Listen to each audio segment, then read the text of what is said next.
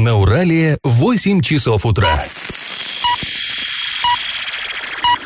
В эфире немного аналитическая, немного юмористическая и слегка музыкальная передача «Заварники» на радио «Шансон Орск». Категория 12+. Доброе утро, Орск. В эфире программа «Заварники». Ближайший час вы проведете с нами Эльвирой Алиевой. Доброе утро. И Павлом Лещенко. Как всегда, сегодня обсуждаем новости, но для начала немного старостей. Пашины старости. Друзья, давайте заглянем в документы, которые хранятся в Орском филиале Оренбургского государственного архива. Датированы они осенью 1941 года. Октябрь 41 грозного года. А, ну, понимаете, какая погода стояла, октябрь, вот выгляните за окно, и все понятно, надвигается зима. И тогда тоже а, люди ожидали вот этой суровой русской зимы, это была первая зима, которую нашим бойцам, солдатам Красной Армии нужно было пережить в ледяных окопах, обороняя страну. А, государство тогда бросало все силы и средства на производство оружия, снарядов. Понятно, надо было сдерживать натиск нападающей немецкой армии, ну и не только немецкой, там пол Европы э, шло, вот вместе с немцами на нашу страну, нужно было еще и кормить, одевать, обувать солдат. Ну, мы понимаем, война никогда не была делом дешевым, и молодому еще тогда советскому государству э, трудновато приходилось. И как всегда в такие вот сложные периоды власть обратилась к народу. По городам и весям кинули клич э, «Поможем закупить теплые вещи для наших э, воинов, для наших солдат». И Орск тогда, в 41 году, тоже присоединилась, присоединился к этой но сейчас бы, наверное, это сказали акции. Тогда такой термин в ходу не был. И э, Горсовет издал такое распоряжение. Открыть в Орском отделении Государственного банка расчетный счет городской комиссии по сбору теплых вещей для Красной Армии. То есть действовала в нашем городе вот такая комиссия. Каждый арчанин мог перевести на этот счет какую-то сумму. Ну, мягко говоря, тогда деньги э, не были лишними у людей. Все мы понимаем, да, какие условия были. Тем не менее, люди сдавали деньги. И помимо денег комиссия принимала еще и вещи, собственно говоря. То есть люди передавали солдатам туда на фронт валенки, рукавицы. Дети, кстати, в школах э, шили кисеты, ну это вот такие мешочки для табака. Вообще Стоит отметить, что поддержка тогда, конечно, оказывалась не только самим воинам, а солдаты ушли на фронт, и им нужно было, важно было для них понимать, что здесь, э, в тылу, об их семьях, об их близких тоже заботиться. Вот о том, как в Орске поддерживали семьи фронтовиков, мы расскажем во второй части нашей программы, а пока предлагаем поучаствовать в традиционном конкурсе. Все мы знаем, что во время войны в здании школы номер 49, ну та самая школа на Советской, одна из самых старых школ города. Так вот, в той школе располагался госпиталь, куда привозили раненых солдат. Построено здание вот этой школы было в 1937 году. А что до этого располагалось на этом месте, на месте, где сейчас находится школа? Варианты. Один кинотеатр, два дом культуры, три стадион. Ответ присылайте нам на номер 8 903 390 40 40 в соцсети Одноклассники, группу Радио Шансон Ворске или в соцсети ВКонтакте, э, группу Радио Шансон Орск 102.0 FM. Эм. Галопом по Азиям Европам! Друзья, начнем мы э, с новости, которую проигнорировать ну никак э, не можем, конечно. Э, вчера произошла в России страшная трагедия в городе Керчь в Крыму. Э, учащийся, учащийся четвертого курса колледжа э, установил бомбу э, в столовой своего учебного заведения. Бомба взорвалась, причинив немало жертв. Затем он принялся стрелять, открыл стрельбу из оружия, из ружья по своим же, таким же студентам, по преподавателям. В общем, почему он это сделал, неизвестно, потому что стрелок покончил с собой. Ну, наверное, это не так важно. Важно то, что очень много жертв. Э, оказалось, что 18, вот к настоящему моменту 18 человек погибло и 74 пострадавших насчитывается. Уже вчера э, по всем городам России, в самом Крыму объявлен трехдневный траур. Э, по России прошла волна таких, э, ну, как бы акций поддержки Крыма. И, в частности, в городе Оренбурге жители возложили цветы в память о погибших к памятнику первой учительницы на улице Советской. Там э, сложился такой стихийный мемориал, и до сих пор горят лампады, лежат цветы, люди подходят, э, кладут вот цветы, то есть вспоминают погибших и поддерживают таким образом их близких. Да, не успевает страна опомниться от одного э, удара, как э, следом следует всегда следующий. А теперь к новостям Орска. 9 октября в поселке ОЗТП Орска ограничат движение трамваев по маршруту номер 5. Ограничение будет действовать с половины 9 утра до полудня в связи с проведением 17-го городского конкурса профессионального мастерства водителей трамваев. Об этом сообщает пресс-служба администрации города. 19 октября, друзья. А, еще одна новость. На Покровском кладбище Орска предали земле останки красноармейца, арчанина Павла Лозакова, который погиб в боях под Ленинградом в 1943 году. На этой траурной церемонии присутствовали ветераны, труженики тыла, почетные граждане Орска, священнослужители, ветераны боевых действий, ну и, конечно, родственники вот этого погибшего солдата, который, э, ну, они не, не, не могли вот э, прийти на его могилу. Теперь эта могила есть, героя войны похоронили с воинскими почестями. Я в теме. Прокуратура Советского района города Орска подала иск в Октябрьский суд на администрацию города по поводу недостроенного перинатального центра в поселке ОЗТП. Строительство это было начато в 1991 году. Кстати, мы как-то рассказывали вот в этой программе в одном из выпусков старостей одновременно и заложили перинатальный центр в поселке ОЗТП и онкодиспансер в поселке Северном. Это все было в один год. А, так вот, ну, онкодиспансер вроде как взялись строить и уже за, Э, заканчивают уже. Ну, вроде как. вроде ну, да, как. достроили и сейчас оборудуют. Дострой а вот... постепенно превращается опять в недострой, наверное. Да, в, в поселке ОЗТП, перинатальный этот центр, он уже, очевидно, ну, не знаю, может быть, будем надеяться, что он тоже когда-то будет достроен, но сейчас вот эта стройка, она к себе привлекает э, и подростков. Ну, и, в общем, мы понимаем все, что недалеко до беды. И вот, теперь эм, э, прокуратура Советского района э, вступила в эту ситуацию. Что там происходит, нам рассказывает помощник прокурора Советского района города Орска Владимир Майданенко.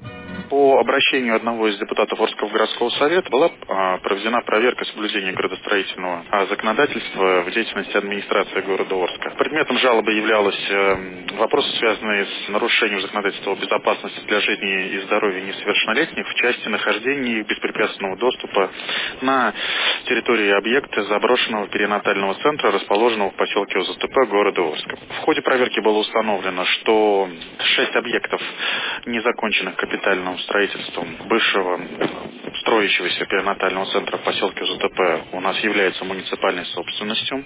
По действующему законодательству в случае, если строительство не ведется более 6 месяцев, объект консервируется. К сожалению, консервация объекта не была произведена, вследствие чего вот уже только в 2018 году зарегистрировано два несчастных случая, связанных с причинением вреда здоровью несовершеннолетним, которые беспрепятственно попали а, на эти территории. В настоящее время сохраняется реальная угроза для жизни и здоровья граждан, которые в случае проникновения и попадания на территорию этих заброшенных объектов возможно и причинение жизни и здоровья. В связи с тем, что не были предприняты мероприятия администрации города Орска как собственникам этих объектов по консервации, прокуратура района в интересах неопределенного круга лиц в Октябрьский районный суд города Орска предъявлено исковое заявление к администрации города Орска об обязании устранения выявленных нарушений, включая требование об обязании провести консервацию указанных объектов, то есть с наличием ограждений и других мероприятий.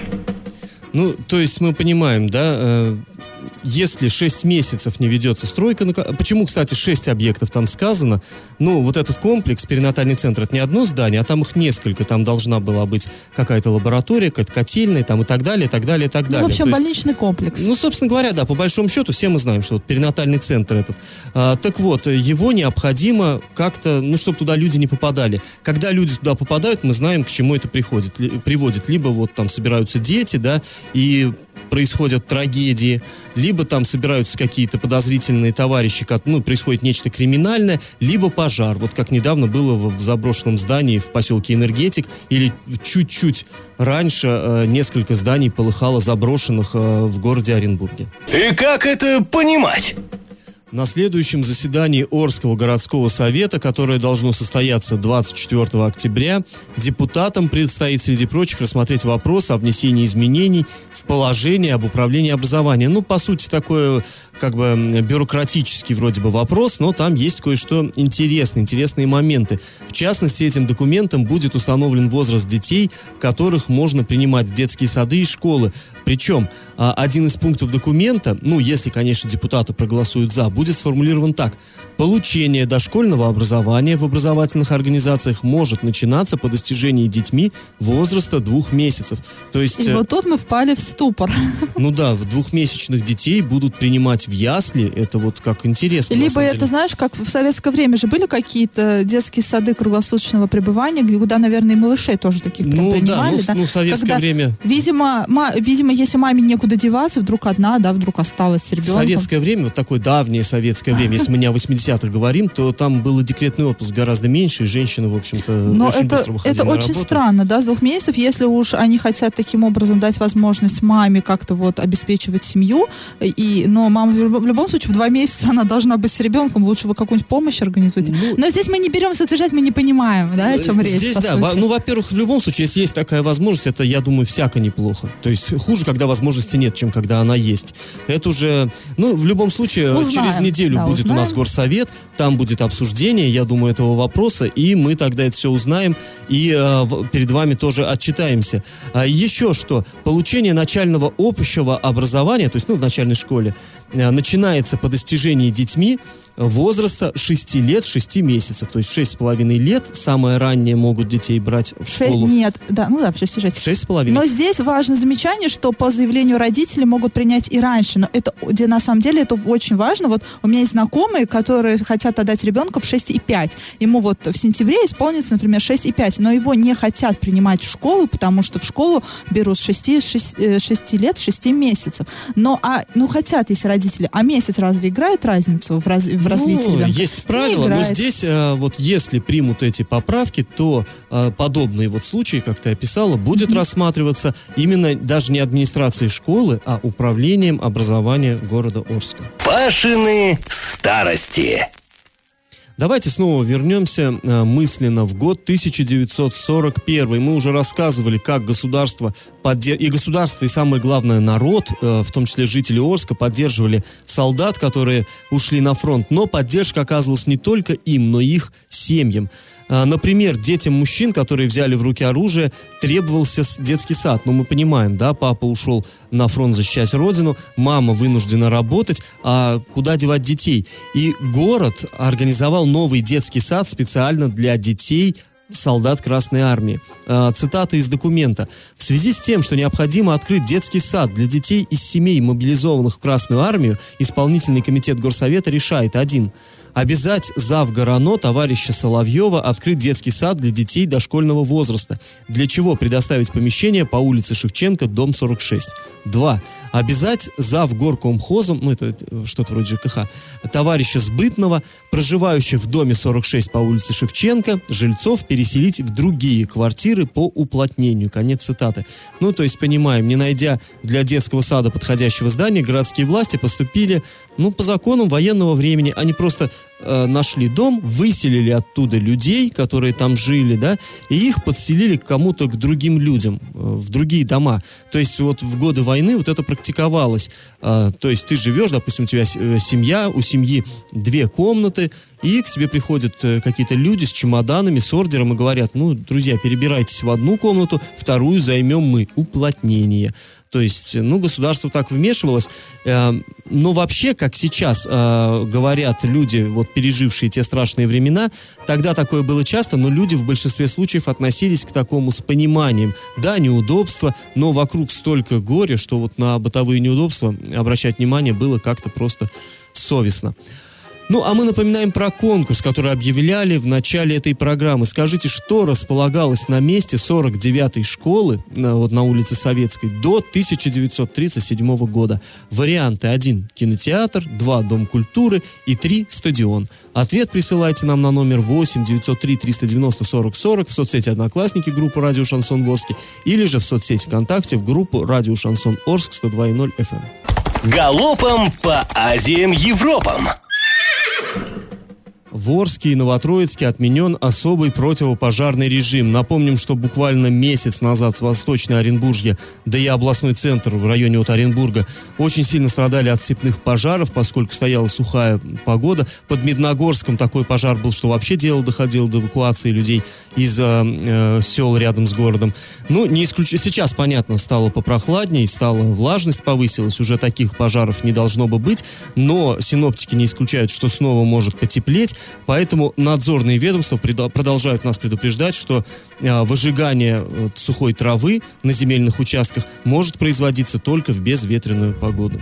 А пресс-атташе футбольного клуба «Оренбург» опроверг информацию о проверках тренеров детских команд клуба. Цитируем. «Могу объяснить это только осенним обострением. Уже целые сутки не было негативных новостей, связанных с, российским футбольным, с российскими футбольными клубами. Поэтому кто-то захотел сделать вот такой вброс. Напомним, накануне появилась информация о том, что в футбольном клубе якобы проходила прокурорская проверка.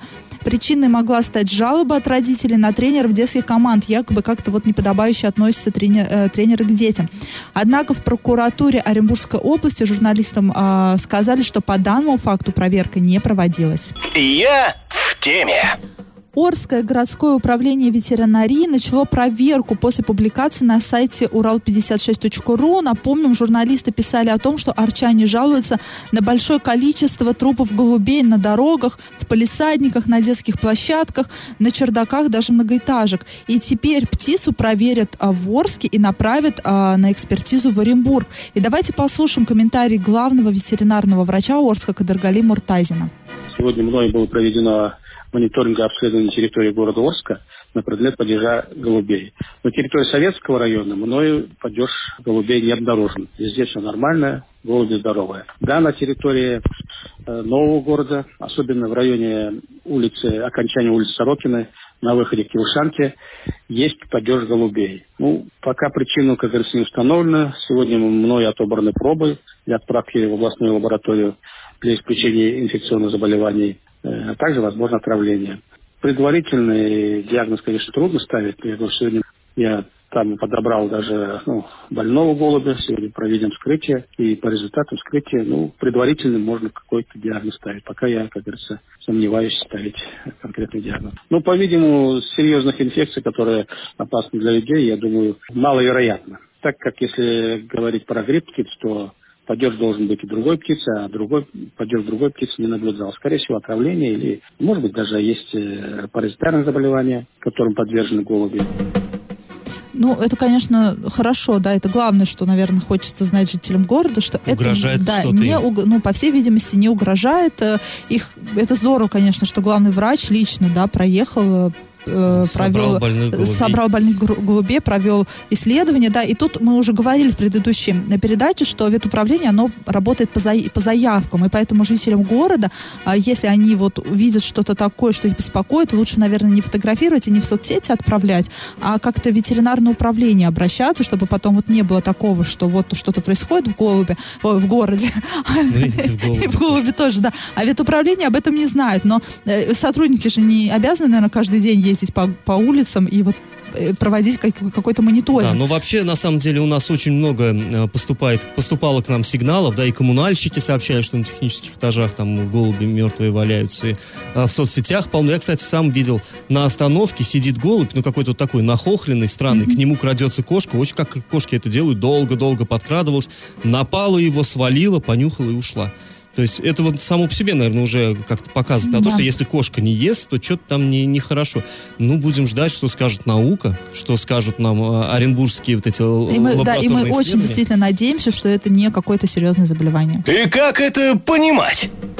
Депутат Законодательного собрания Оренбургской области Александр Куниловский назвал все народные выборы публичной поркой. Также, по его мнению, участие в прямых выборах для многих это экономически затратное и неподъемное мероприятие. Но это действительно, да, предвыборную кампанию провести стоит ну, немалых денег даже. А вот. я думал, ты скажешь, да, действительно, публичная порка. И да, действительно, публичная порка. Ну, иногда эта процедура полезная, может быть, как Знаешь, знаешь, Паш, э, Арапова в Оренбурге выбирали не, ну, не всенародно, да, а голосованием там определенного круга лиц, но он, он, он сейчас, это не мешает ему сейчас участвовать, быть э, предметом э, публичной порки. Да, И напомним, ранее мы уже сообщали, что депутаты законодательного собра- собрания отклонили проект о, о проведении референдума на тему прямых выборов глав городов и районов Оренбургской области. Однако перед голосованием по этому вопросу прошли жаркие дебаты. Например, Максим Амелин, это депутат э, от оппозиции, это коммунист, э, он сказал, да, действительно, в федеральном законе есть, ну, как бы федеральный закон предусматривает два способа выборов. Это всенародные выборы и выборы путем голосования там вот круга лиц. А в Новооренбургской области, по мнению Максима Амелина, выбран самый недемократический способ, а, то есть э, способ не при помощи Да, ну, тут, народа. по да. любому мнению, я думаю, если есть прямые выборы всенародные, то это самый демократический. Демократичнее-то уже и некуда. У нас, да, пошли в Да, путем. и э, как оппозиция мотивирует вот свою позицию тем, что человек, выбранный народом, несет ответственность именно перед людьми. И стыдно ему в итоге за свои действия должно быть перед людьми. И он не должен бояться там какого-то своего э, эфемерного ну, начальства. Ну, хотя начальство он тоже должен бояться, как вот еще. Э, И э, по мнению оппозиции, именно вот, вот эти вот изменения, да, когда отобрали у людей возможность выбирать глав городов и муниципальных образований, это и привело к чехарде с главами в Орске. То есть, да, мы все помним, что последнего главу, которого мы выбирали, это кто был? Э, Это Франц был. Это был Виктор Франц. Ну, то есть всенародно выбирали. Да, а всенародно был избранный Сухарев. глава Виктор Франц. Но он, мне кажется, комиссией. тоже особо стыда перед народом не испытывал. Потом у нас был Сергей Сухарев, который выбрала комиссия, но он потом сам сложил себя полномочия. И теперь у нас Андрей Викторович Одинцов. В Оренбурге и вовсе э, глава города попал в СИЗО, и теперь город остался без градоначальника. И, собственно, на этом фоне возник вот этот вот вопрос, как избирать следующего. Но следующего будут избирать, будет избирать также комиссия. И почему? Александр Куниловский, это депутат от партии власти, а, он, то, тоже, да, позиция интересная. По его словам, ни один из способов избрания главы города не, сдаст, не даст стопроцентной гарантии. То есть и там, и там гадаем на кофейной гуще. Не, ну стопроцентных гарантий не бывает вообще, конечно, в таком деле. Откуда? А также он считает, что прямые выборы это не панацея, то есть вот прямые выборы, они отсекают большую группу хозяйственников, которые могли бы прийти к власти, но не и пойдут на выборы из-за того, что всенародные выборы это якобы публичная порка. Также всенародные выборы это эмоционально тяжело, так как нужно проводить а, предвыборную кампанию. Всенародные выборы это экономически затратно и неподъемно, тоже, собственно, потому что нужно проводить предвыборную кампанию. И э, пойти на всенародные выборы может только человек, обладающий э, большим финансовым и политическим ресурсом. Ну, политическим ресурсом, понятно, нужна поддержка. А чтобы победить в голосовании, нужно что? Только представить проект развития города. По сути, предвыборная кампания как таковая не Ну, проводится. здесь вообще, знаешь, как мне кажется, такая тенденция. У нас часто вот в, на горсовете на заседаниях я присутствую, постоянно э, возникает такая вот, э, возникают споры. Что вы пиаритесь, депутат такой-то? Ну, там пара фамилий, тройка звучит. Что вы пиаритесь? Надо делать дело, надо вот, то есть, надо не заигрывать с избирателем, с населением, а надо, вот, сидят серьезные дяденьки, делают серьезное дело. Здесь примерно то же самое. Э, Чтобы не было вот этого лишнего пиара, не было лишнего шума, собрались серьезные дяденьки, решили, кто чем будет, распределили, кто чем будет руководить, и вроде как вот оно и хорошо. Ну, Ну, вот, я, мне это не по душе, если Мне честно. тоже Я не по при- душе. Я согласна, предпочел да, что выборы. градоначальник выбранной комиссии, он оторван от людей, потому что, ну что лукавить, у нас некоторые в Орске до сих пор не знают, кто у нас глава города. Ну и доверие к власти все-таки, мне кажется, было несколько выше. Если бы я говорил не то, что мне на шею посадили такого-то градоначальника, а если бы я говорил, да, я выбрал, но, видимо, я ошибся. Это было бы как-то и честнее, и, мне кажется, было бы, ну, больше доверия просто к власти. Раздача лещей. Ну что ж, друзья, давайте подведем итоги нашего конкурса. А, Когда-то на улице Советской, в том самом месте, где сейчас стоит школа номер 49, располагался первый Орский стадион. Если смотреть уж совсем там вглубь веков, да, то э, там находился плац, где солдатиков заставляли вот э, маршировать. Но после революции до 1936 года там был стадион «Динамо». Принадлежал стадион спортобщества «Динамо», то есть там бегали милиционеры, сотрудники НКВД. А, в середине 30-х э, этот э, стадион был перенесен за Уральную рощу, где до сих пор и находится. Стадион «Динамо» сейчас там есть. Ну, правда, если честно, состояние такое, мягко говоря, не блестящее. В общем, в любом случае, правильный ответ у нас сегодня три. И победителем у нас становится Вероника, она нам прислала правильный ответ э, в Вайбере. А, Мы с вами прощаемся, друзья. Этот час вы провели с Эльвирой И Алиевой. Павлом Лещенко. До завтра.